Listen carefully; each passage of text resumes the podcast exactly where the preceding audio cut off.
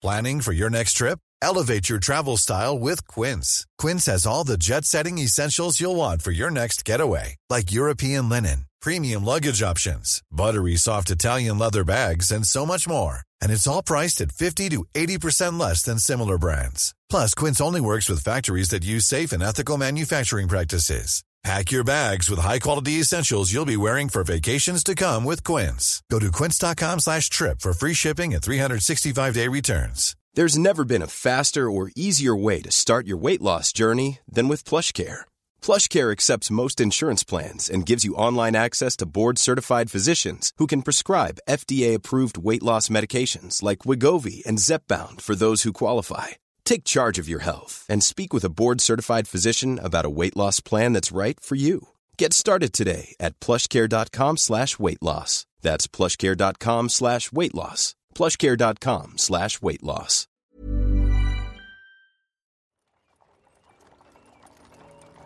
If you've ever seen Holbein's magnificent painting, The Ambassadors, painted in 1533 and now hanging at the National Gallery in London, you'll have glimpsed inside the palace of Bridewell. Bridewell Palace on the Thames was just south of Fleet Street and St Bride's Church, and it was built by Cardinal Thomas Wolsey for Henry VIII. And in the early 1520s, the king used it as one of his main London homes. In the 1530s, after Wolsey died, the palace was leased to the French ambassador. And after Henry VIII's death, it took on another function altogether. So, to discuss Bridewell and its later inhabitants, I'm delighted to be joined by Professor Duncan Salkeld.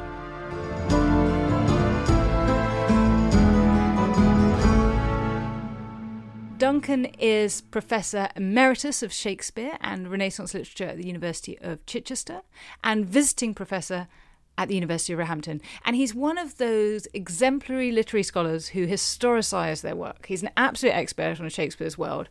And his books include Shakespeare Among the Courtesans, and his latest is Shakespeare in London, which draws out historical details of London life in Shakespeare's time. So may we start there, Duncan? Can you give us a snapshot of the London that Shakespeare knew? Well, thank you very much. The London Shakespeare knew, well, his early plays seem to have this sense of excitement and adventure of a new arrival in a big city, looking round, and the person usually ends up falling in love, and some kind of chaotic hilarity follows. Shakespeare probably was very excited at the thought of going to London. After all, a very famous Stratford person had already done that. Sir Hugh Clopton, who was a textile trader and became mayor of London, and in fact built New Place, which Shakespeare later bought. And so I think Shakespeare must have found London a bit of a wonder, really, at first. Bigger than Stratford, imposing buildings, the Thames much bigger than the Avon. And it's quite possible, actually, that he visited London even as early as 1589. His father would have made some trips now and then, sort of legal processes that indicate that. But my sense is that that excitement and sense of wonder fairly quickly wore off because much as we might think of London as a fairly quiet by comparison with today's vibrant, buzzing city, it was a vibrant, buzzing city in its own time, and it was, certainly was cosmopolitan. But of course, you wouldn't have the noise of traffic and aircraft and all the rest of it going on. But it was also a place of horrors. You'd cross London Bridge and see heads on pikes. In fact, when you went into London through one of the posterns or seven gates of London, you again would see body parts displayed. So, welcome to London wasn't really that reassuring, I think. People carried rapiers quite openly, pretty much everywhere. So, you get in a pub quarrel and things could go very badly wrong. As Marlowe shows us, of course. Well, exactly. I mean, the circumstances out are a little bit murky, you know, whether it was a planned assassination. There is a parallel case actually to Marlowe with the player, the actor Richard Allen, and it's there in these records that I read. So we know that Richard Allen was stabbed over a dispute about the tavern reckoning, and this is 1601, a bit later than Marlowe. So going to the pub was very dangerous. yeah, things can turn very unpredictably wild and dangerous or risky very suddenly. So these records that you're talking of, these are records from Bridewell, aren't Yeah. they? And I think for most of us, the name Bridewell conjures up an image of confinement, but it's not Hmm. a prison as we think of it, is it? It's an extraordinary story. It was originally built by Cardinal Wolsey between 1516 and 22.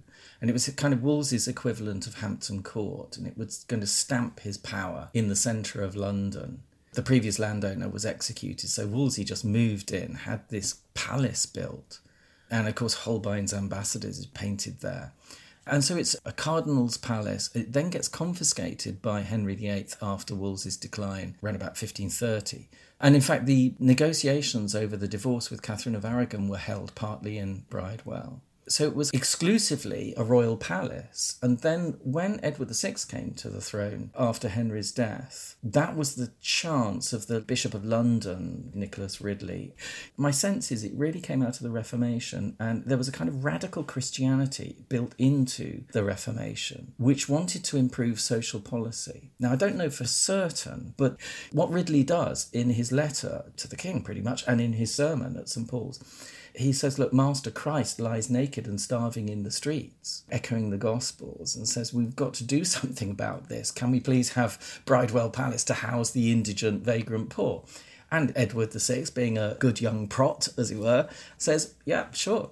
Almost Edward's last act. And I wonder if it was the dissolution of the monasteries that meant poor people flooded in. The charitable work of the monasteries was no longer happening. London streets were filling up. And then this supposedly charitable hospital is founded in 1553 alongside Christ's Hospital for Orphans and St Thomas's Hospital refounded and Bethlehem refounded as well 1553 so you've got this coordinated social policy. Bridewell for the poor St Thomas's for the sick Bedlam for the insane, it could only house about 30 people, and Christ Hospital for Orphans, all at the same time. And I don't think anything quite like that social policy happened until the 19th century. That's really interesting. And you're right, it's a really interesting intervention in social policy. So Bridewell is for the poor. Is that right? yeah, the poor and the idle. You see, Bridewell became an institution, it was run by a subcommittee under the Mayor of London and it was run mainly by aldermen. There were six aldermen appointed, and then there were elected officials as well who ran it as magistrates. And the idea was that it was a charitable endeavour. It was like a job training scheme, YTS or something. You know, you get the poor people who've got no skills and get them into Bridewell, get them making bricks or weaving fustian or beating hemp or making nails and you've given them a trade. They got a basic trade. That was the idea. It was charitable in its conception initially, but of course it became one of the most feared London prisons with a terrible reputation. How does it go from being this place of intended benevolence to becoming the most feared London prison? What happened? Probably right at the start. It established its own court, and that was probably the problem because being idle, being a masterless man, was pretty much a whippable offence. You could be hauled in by a constable or a beadle for being an idle, loitering knave. Now, you might not have been an idle, loitering knave, but if the constable or beadle says you are, well, you're an idle, loitering knave. Uh, and very often, when Bridewell was faced with crimes, it just saw the crime. So if a woman is pregnant out of wedlock, she's committed a crime. They will whip the guy who's done it if they can find him, unless he pays some money, in which case he can probably go free. But they will also tie a pregnant woman to a whipping post and lash her because she's committed the crime. When she's pregnant? Yeah, absolutely. And sometimes they'll be generous and wait until she's seen her term through. But very often, I could give you several examples of women who are found with child punished, and then delivered. This is the London that Shakespeare's inhabiting. And it's actually the prison that he represents in Measure for Measure. There's a big story behind that. So, this is a very alien world to us. This world where, for being a vagrant, for having sex outside of marriage, one can be punished. So, this is done all under law, is it? Or is it a sort of jump started of a kind of institution? It is a startup, there's no doubt about it. And one thing that Bridewell didn't do was hang people, it didn't execute. So if you did go to Bridewell, the best that could happen would you be let off. And sometimes they will say no evidence was brought against her, he or she can go free. That happens pretty rarely, I have to say. It likes to whip people quite a lot. And you get these lines in King Lear that seem to resonate with the whipping chamber of Bridewell. Hold thy hand, thou beadle. And so, because it only saw the crime, it was very rarely merciful. They almost felt they had a judicial role to play. All they could do is deter because the population, let's say, was 200,000 in around about 1600. It could only house about 200 inmates. But the worst thing that could happen is you'd starve to death there because the people who ran it didn't really care that much. So when you get orders for diet for the poor in this house, which you do, some porridge in the morning, some beef in the evening, you know that that's been ordered because people are starving, people are dying. And actually, there's an outcry. We only get this filtered through the magistrates, actually. But St. Thomas's complained that starving, naked people from Bridewell are ending up at St. Thomas's because they're near death. There are quite a few examples of people starving in Bridewell, being famished. So, who are the people they're interested in? They're interested in the idle, the vagrant. They're interested in women who are sexually active outside of marriage. Are there others? All kinds of knaves, so cut purses. They are aware that there are gangs of cut purses that they hear from various kinds of testimony are located outside the city, in the fields, in the windmills, so, night walkers, you don't have to be an active prostitute to be a night walker. If you're just found by the neighbourhood watch, you know, Dogberry and Elbow and his mate from the plays, if you're arrested by the watch, then you're brought in and you're female, then the presumption is that you are soliciting or you are out after curfew idle people, and small thefts. I mean, let's face it, if you look in the Middlesex County Sessions records, you can see cases of fairly young people who happen to steal a pot from a tavern ending up being hanged. So at least that didn't happen at Bridewell. If you stole a pot, you know, you'd be whipped for it sometimes well whipped with rods. And, you know, I've been trying to calculate how many lashes it would have involved, but for really serious repeated offences, they'll do up to 100 lashes. When it says he was well whipped with rods, I don't know what that is. Do they generally provide some sense of whether people survive these whippings or their fate after that point, or do they just disappear from the records? It usually says punished and delivered, so they're discharged and that means they're off the institution's hands. The institution doesn't have to feed them, doesn't have to set them to work. Of course, you've got these arts masters, these people they employ to run a group of apprentices making bricks, making nails, making fustian cloth, and beating hemp. So you've got these forms of work. I mean, it's not far short of an Elizabethan labour camp. You know, it's a kind of gulag with a charitable mission statement that just goes horribly wrong. So tell us a bit about what we can learn of individuals from the records of these cases. Their names are given and then some testimony about them, either an accusation or something they're asked to give some account of themselves. I'd suppose most of the people who go through Bridewell, it filters about 2,000 people a year by their own records. Probably a bit more than that, actually. And sometimes you get repeat offenders or people who come in and again and again and again or are named repeatedly. So we can track the lives over a period of time. Women stand out in it. Quite a lot of women who are working as prostitutes in early modern London. Jane Tross is the most salient example. Jane Tross is, without question, the most unruly woman in London in the 1570s. She's been married when we first encounter her in 1574, and then we last hear of her around about 1578 79 when she disappears. But just before she goes off, because the records actually have a gap after 1579 till 1597, they bring Jane Tross's father in and say, Please, can you take her out of the city? because Bridewell can't even contain her. She breaks out of prison, she escapes, she beats the matron, she beats the other workers, she screams, she shouts, she swears. Horrible, filthy swearing she's accused of. She's whipped, they whip her again, they do it again. She still comes back. She's locked in the cage. She breaks out of the cage. She bribes a guy with her body to break out. And she's got a cap and she's got a couple of coins and a feather. And they've confiscated her stuff and she wants it back. And there is a story that she escaped out of the prison by climbing down sheets. That's not the case. Alice Furs is another who turns up in court in her slippers and talks about an Italian whom she calls her love. There's a prostitute from Stratford on Avon called Elizabeth Evans in 1598. Shakespeare almost certainly would have known of her. And she's really interesting. She's about to be whipped. It's a terrifying moment for her. And she's cool as you like. And she signs her name beautifully. A bit like a queen, almost like because it's Elizabeth. Elizabeth there in beautiful loops on the E, calm as you like. Because Sir William Howard is in court, brother to the Lord High Admiral, and he claims that she is akin to him. She's not akin to him.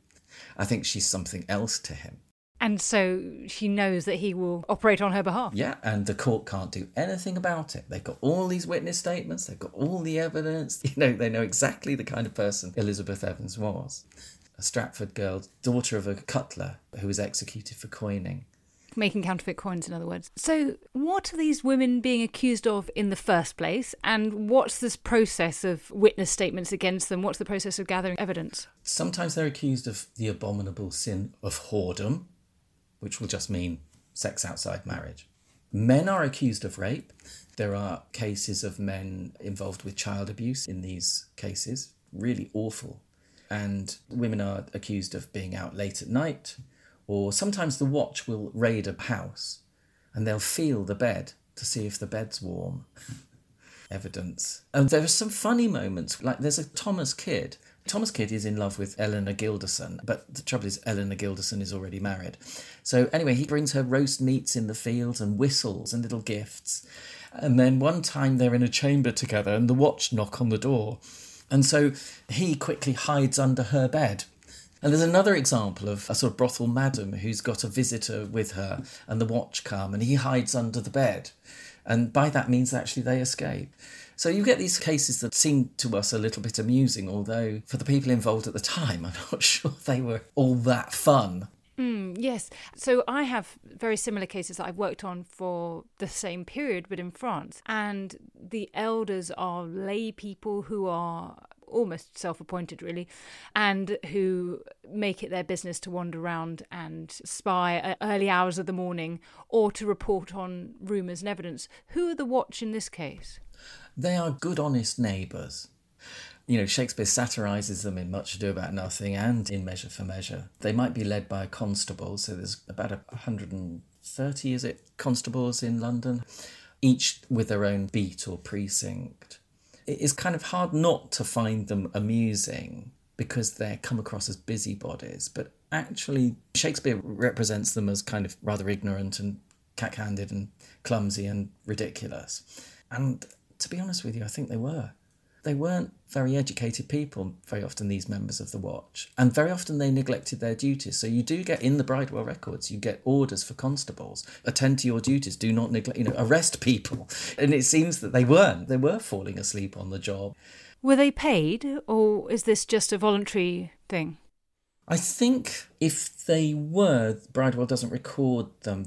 The constables were certainly in a feed post, I wonder if the neighbours of the watch, it was a community duty that they were expected to undertake. Yes, that seems likely. I mean, busybodies is a charitable thing to say about people who walk around and spot other people's misdemeanours and know that by reporting them, these people might end up being brutalised to the point of death. I mean, that's a kind thing to say about them.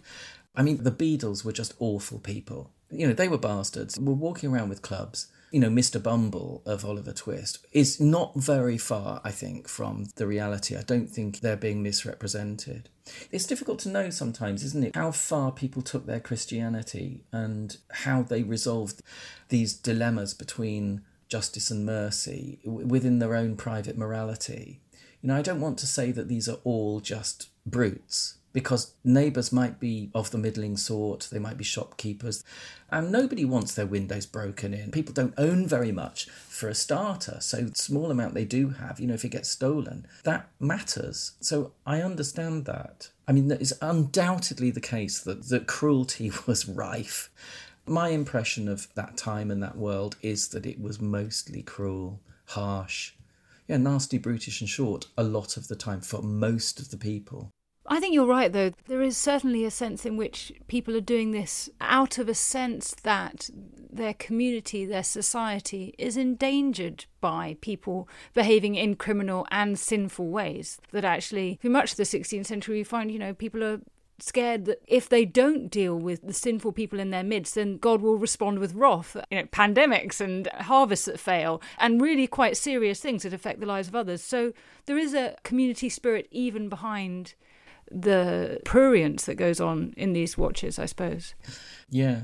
There are also some cases that seem to us funny today, which are just prurient. You know, there's a case in May 1598 of Margaret Brown who calls up her husband Henry, who's a brown baker, and she says, Come and look at this. And they're looking through a crack in their wall into the chamber of the house next door where Clement Underhill is making merry with Michael Flood, who is not her husband. Her husband is away. And they overhear what's said, and Clement Underhill says to him, Eat no more cheese, for that it will make your gear short, and I mean to have a good turn of you soon.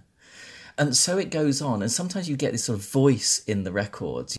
You know, this is actually one of the most detailed cases and at the end of it, you know, after they've had their time together, Underhill and Flood, which is quite detailed, the record says he plucked up her clothes, she plucked them higher. so, anyway, it ends with a chink of glasses as they drink beer together, and she says, Here now, I drink to thee.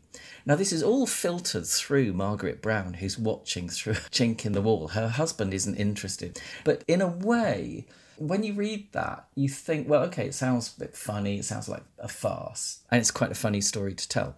But in a way, it makes the reader prurient. The reader is looking through a chink, if you like, through history. And in a way, it's sort of caught a little bit in that dilemma of how we respond to this stuff. It can be very funny, but it's distressing. Sometimes you can think you're in a kind of English bedroom farce with these records, but actually, we're not. That's an interesting point, actually, because it's true that what we're getting is these chinks, as you say. We're getting this moment of looking through these fissures into the period, into the society. But we are looking, generally speaking, at some moment of social breakdown. Something has gone wrong, or we're looking into their intimate lives. And I mean, obviously, tabloids and gossip magazines might disagree, but I think many of us would feel that some of that isn't our business, and yet it's the only way we access these people from the past. And at some level, we're kind of interested in how these people lived and what their intimate lives were. But it's only the distance of 400 or so years that allows us to do that. So there's a kind of complicated ethical question there. And then there's also the fact we're getting it filtered, as you say, through Margaret Brown in this case, and then through the scribe who wrote it down. And so we're having it at several times removed, aren't we? How do you deal with that? Because these were written down and then copied up by a clerk, sometimes you get the original copy, you get the first draft that hasn't been deleted or thrown away. And the case of Margaret ap uh, by sound of it, a Welsh woman, is given in 1574, and the questions that are asked of her are also recorded. It's the first draft, and so we get almost the entire process of the magistrate speaking and asking her questions. And her voice comes across as quite timid and quiet. We can only sort of imagine that, obviously, because we can't replay the moment. But we are reading the black ink on the yellowing page that is 400 years old. So we are proximate to the writing, if not to the event itself. Later on in the early 17th century, there's a case of a fight, and the wife is shouting to her husband, Kill him, my love, kill him. you know, and you get a different kind of voice. But I wanted to mention one of the things that interests me is also the nature of fragments. Sometimes you get a bit of a life in just a line. So here's one from 1604 Joan Helliker, which I think is a Cornish name, being with child, caught stealing milk from a cow in Islington Fields not punished, but delivered. So, what desperation is there in Joan Helliker caught stealing milk from a cow? You know, she's with child, she's alone, possibly itinerant on the road, incredibly vulnerable, possibly starving. And there's another case that really stands out to me 1604, I think it is, 1605, Francis Hudson. And you get in three or four lines an entire biography She's with child out of wedlock by John Goulser Dutchman. He's gone away to sea.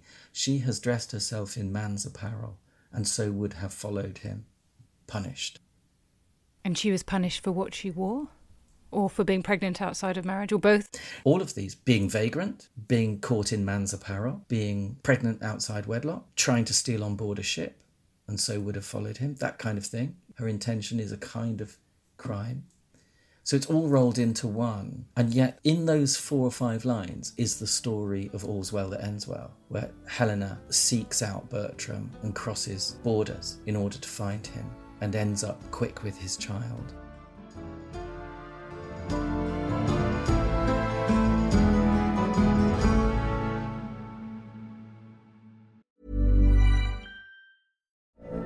From BBC Radio 4, Britain's biggest paranormal podcast is going on a road trip. I thought in that moment, oh my God, we've summoned something from this board. This is Uncanny USA. He says, Somebody's in the house, and I screamed.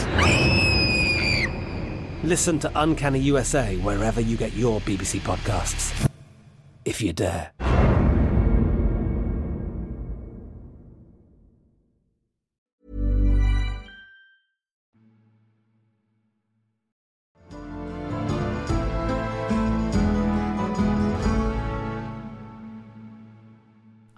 Also am totally fascinated by these fragments, these moments where we have, I mean, they've been called by Verne Harris archival slithers, where we just have this little anecdote, this fragment, as you say, these few lines, and that is all that exists of these people for posterity. That's all that we know of them. Yeah, Bill Ingram calls them scraps of information. They are resonant, aren't they? You know, what was Joan Hellicoe's story? And we think of the black people also recorded in the registers. What was their story? Because they are migrants. They've travelled a long way. Yes, let's talk about the cultural diversity of London because you do have certain people who appear in the Bridewell records, don't you, who are clearly of African heritage. Absolutely, and usually the Bridewell magistrates will record them as blackamoors. So we know sometimes they'll use the words a Negro Philip Moore, a Negro who dwelleth in Southwark and useth to sell brooms. I just love this idea. This guy's got a little business running, but he's fallen on hard times and he's caught begging.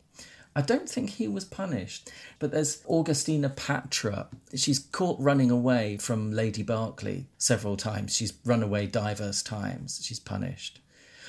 But Lady Berkeley, by reputation, was quite a cruel mistress. So I wonder if Augustina Patra, you know, you do wonder, don't you, Cleopatra? So we'd love to know more about these lives. Where did these people come from? What are their stories? Several other examples.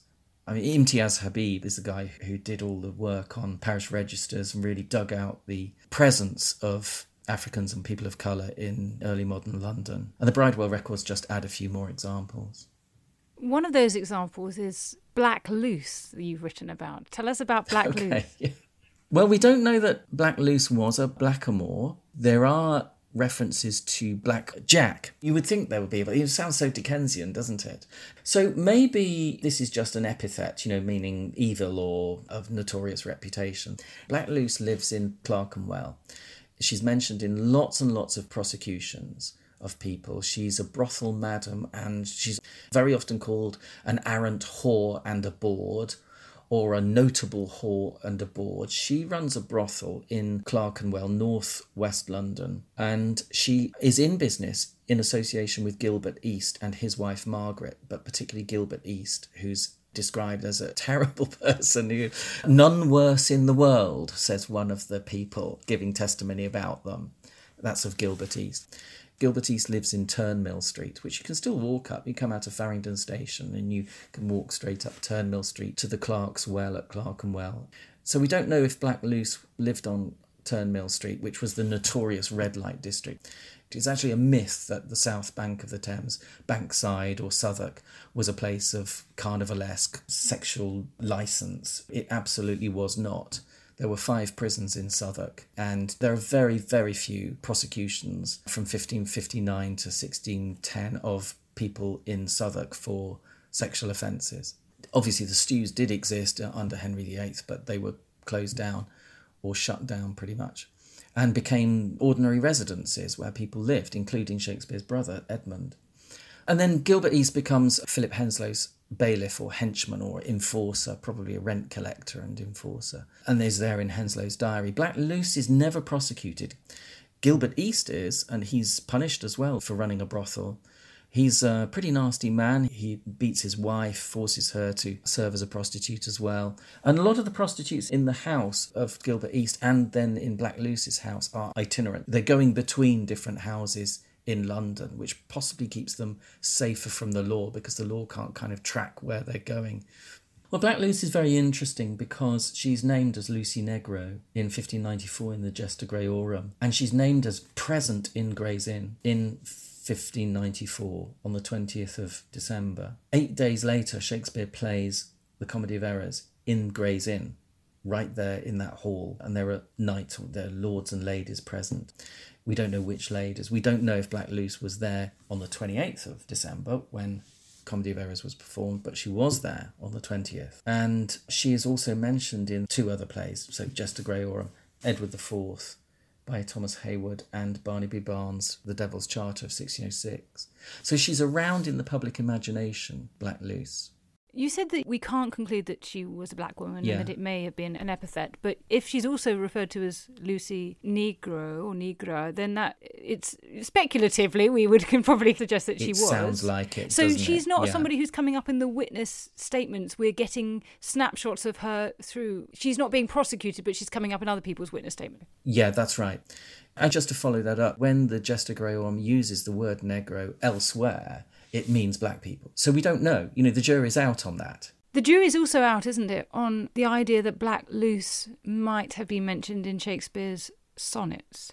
I remember reading in your book, uh, Shakespeare Among the Courtesans, that it was first suggested back in 1933 by one G.B. Harrison that Black Luce was a candidate for Shakespeare's Dark Lady. How convinced are you of that, or what do you make of it? Some people think that we should abandon this sort of search for historical identities behind the sonnets altogether. And I can understand that point of view, although a careful reader of the sonnets is not likely to come away thinking the sonnets are just fictional. They do seem to be deeply personal and intensely felt, almost embarrassingly personal at times. And they're absolutely far out, as it were. They're radical. They're so, so interesting, fresh, modern, contemporary. I mean, Shakespeare is besotted with the young man of the sonnets. He adores him. In Sonnet 27, he, after a long travel, he says, Lights out, candles out, going to sleep. All I can see is the face of this young man. Now, whatever we say about Shakespeare representing blackness elsewhere, in the sonnets he creates what someone once said to me was a black aesthetic and I've never really forgotten that phrase. He connects blackness with art and blackness with beauty. He says beauty herself is black. Well, hang on a minute. What do you mean? Well, beauty isn't actually white skin and golden hair coming out of a clamshell or an oyster shell. It's actually black. How extraordinary. And it's clear that this is not just black hair, because certainly when he talks about raven black eyes, but hair like black wires, doesn't he? Yeah, black wires grow on her head, but why then her breasts are dun? There's no doubt that Shakespeare is attracted to a brown skinned woman. That is incontrovertible. I don't think that's disputed, really. The question you're not really supposed to ask is who was that person? because there are various candidates. And the short answer is we don't know. That's true. But it's worth looking at the evidence just to check that we still don't know. And because we might find out more. And it does seem to me that Black Luce is so in the public imagination in the 1590s, all the way through to 1603, 1604. Well, Barnaby Barnes, even, 1606. Would Shakespeare have written about a woman who behaves like a prostitute? She is the bay wherein all men ride. Remember, Black Lucy's surname is actually Bainham. I mean, I don't know whether this is a play on words or not. Let's suppose it's not. Nevertheless, she is at the end of Sonnet 144. Shakespeare writes, she will fire his good angel out. In other words, she will pass on a venereal infection to his friend. And if you read carefully the Katherine Duncan Jones Arden 3 edition of the sonnets and Colin Burrow's Oxford edition of the sonnets, the notes that they give show the ways in which this dark lady of the sonnets is connected constantly through those poems to criminality and to ideas of judicial punishment. Let's go back then to the records because your reference of Shakespeare's fascination with the young man reminds me that I wanted to ask you whether we see any evidence here of people being prosecuted for sodomy, for homosexual acts. Yeah, they're not often, but sometimes they will say brought in for the abominable sin of buggery. They will use that term. They don't tend to use the word sodomy that's an earlier usage, is it? Because that's used in Henry VIII's time. Yeah. Is it a capital offence? Yes, 1542. And that Walter Hungerford is the first man to be executed for it, although he's done other things as well. So one could argue that he's accused on multiple charges. I wouldn't want to say that sodomy is never used in the Bridewell. I'm pretty sure it is there somewhere. Usually it's denounced as kind of like the detestable vice of, something like that, or the abominable sin of. Sometimes someone is accused of a deed not meet to be written. And you do have to be very careful when you read these old records. I mean, I nearly went into print with William Bilton, brought in for that his fart was abominable and vile. now, you'll know how they wrote C's and R's, and they're easily confused. It was his fact, his deed, that was abominable and vile.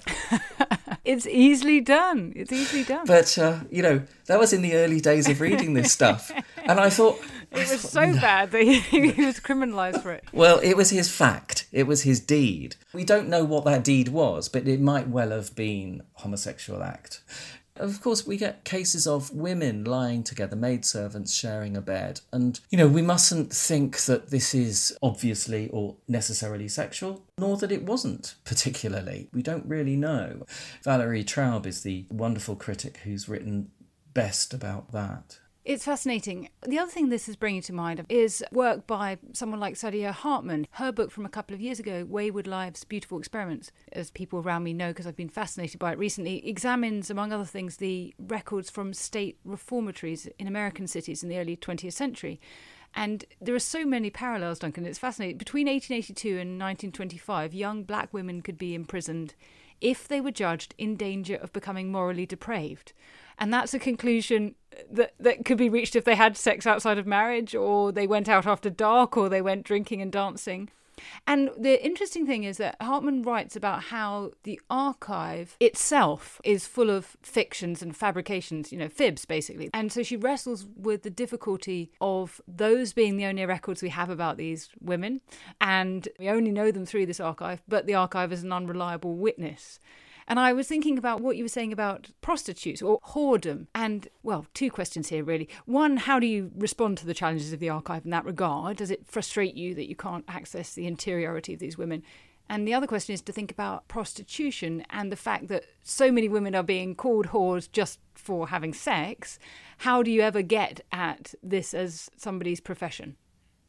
Take the first one first. Of course, we can't be naive about these records. They are filtered, they're clerked, but sometimes we can hear what we think might be the voice of the deponent or the person giving the testimony. And the question is, can we trust it? Sometimes we can't, and undoubtedly neighbours lied about each other Nevertheless, when they're brought into Bridewell, they face a very severe punishment from which they could languish in pain. They could die very painfully from it. So there is a huge pressure on them. It's in their interest to tell the truth because if they're caught lying, it's going to be a lot worse. So, generally speaking, my sense is that people absolutely bare their souls. They're in terror quite often when they make these depositions. They know very bad things are going to happen. They can be locked away. To be honest with you, if a constable drags you in and says you're a caitiff and a knave, you might say, Well, I'm sorry, I'm not a caitiff and a knave. But if you can't bring friends into court to back you up, they might decide that by the look of you, yeah, you're a caitiff and a knave. So my feeling is actually you can trust these records quite a bit because the premium on telling the truth is so high, or the benefit for just saying, okay, yeah, it was me, sorry, And some drop to their knees and beg, cry, and beg for forgiveness. And just occasionally they might receive some sympathy, especially if someone can speak for them.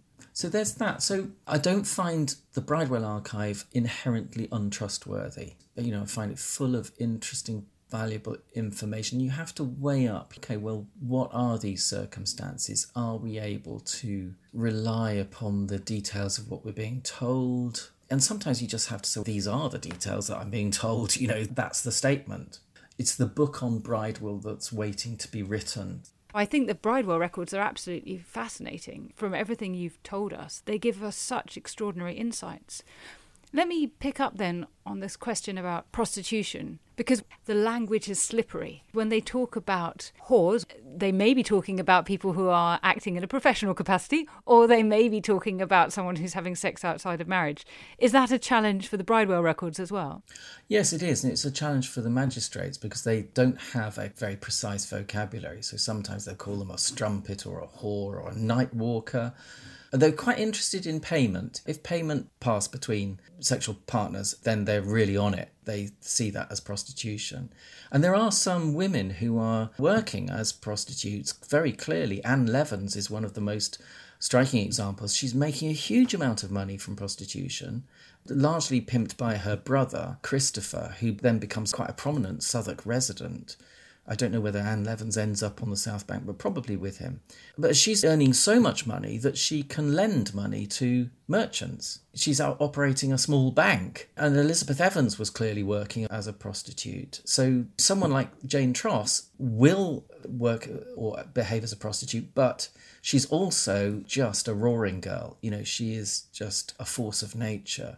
So she's a bit more than that. Black Luce is also a businesswoman running a very effective brothel. You know, she's named in all of these prosecutions, but she has, and I quote, great guests. In other words, nobility.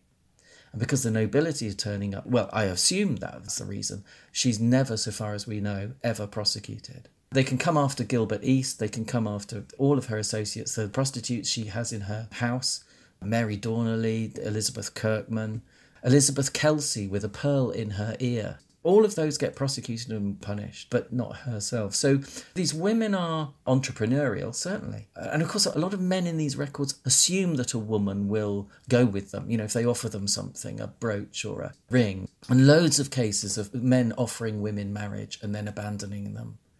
And that's the story of Measure for Measure. Angelo promised Mariana marriage and abandoned her. And Lucio did the same to Kate Keepdown. Mistress Overdone says, you know, he promised her marriage. And that phrase, actually, he promised her marriage, which is there in Measure for Measure, is absolutely everywhere in the Bridewell records. Of course, it's there in All's Well That Ends Well as well. You know, there are some women you can identify as prostitutes, definitely. I remember being at a conference and someone rather jokingly said to me, Oh, Duncan, your research is on prostitutes, hasn't it? You know, like this. And, and I thought, well, when you say prostitute, I say hungry, cold, vulnerable woman. Yes, that's right. That we need to humanize and think about these people in their context is absolutely right. And that's what makes your work on this so fabulous. Thank you so much for taking the time to talk to me today. I mean, I feel like we could spend the day talking about these cases. It would be fun. it would be great. But this has been a wonderful dive into some of these lives and some of the details of these records. And it's been just wonderful to share your research. Thank you so much. Thank you so much.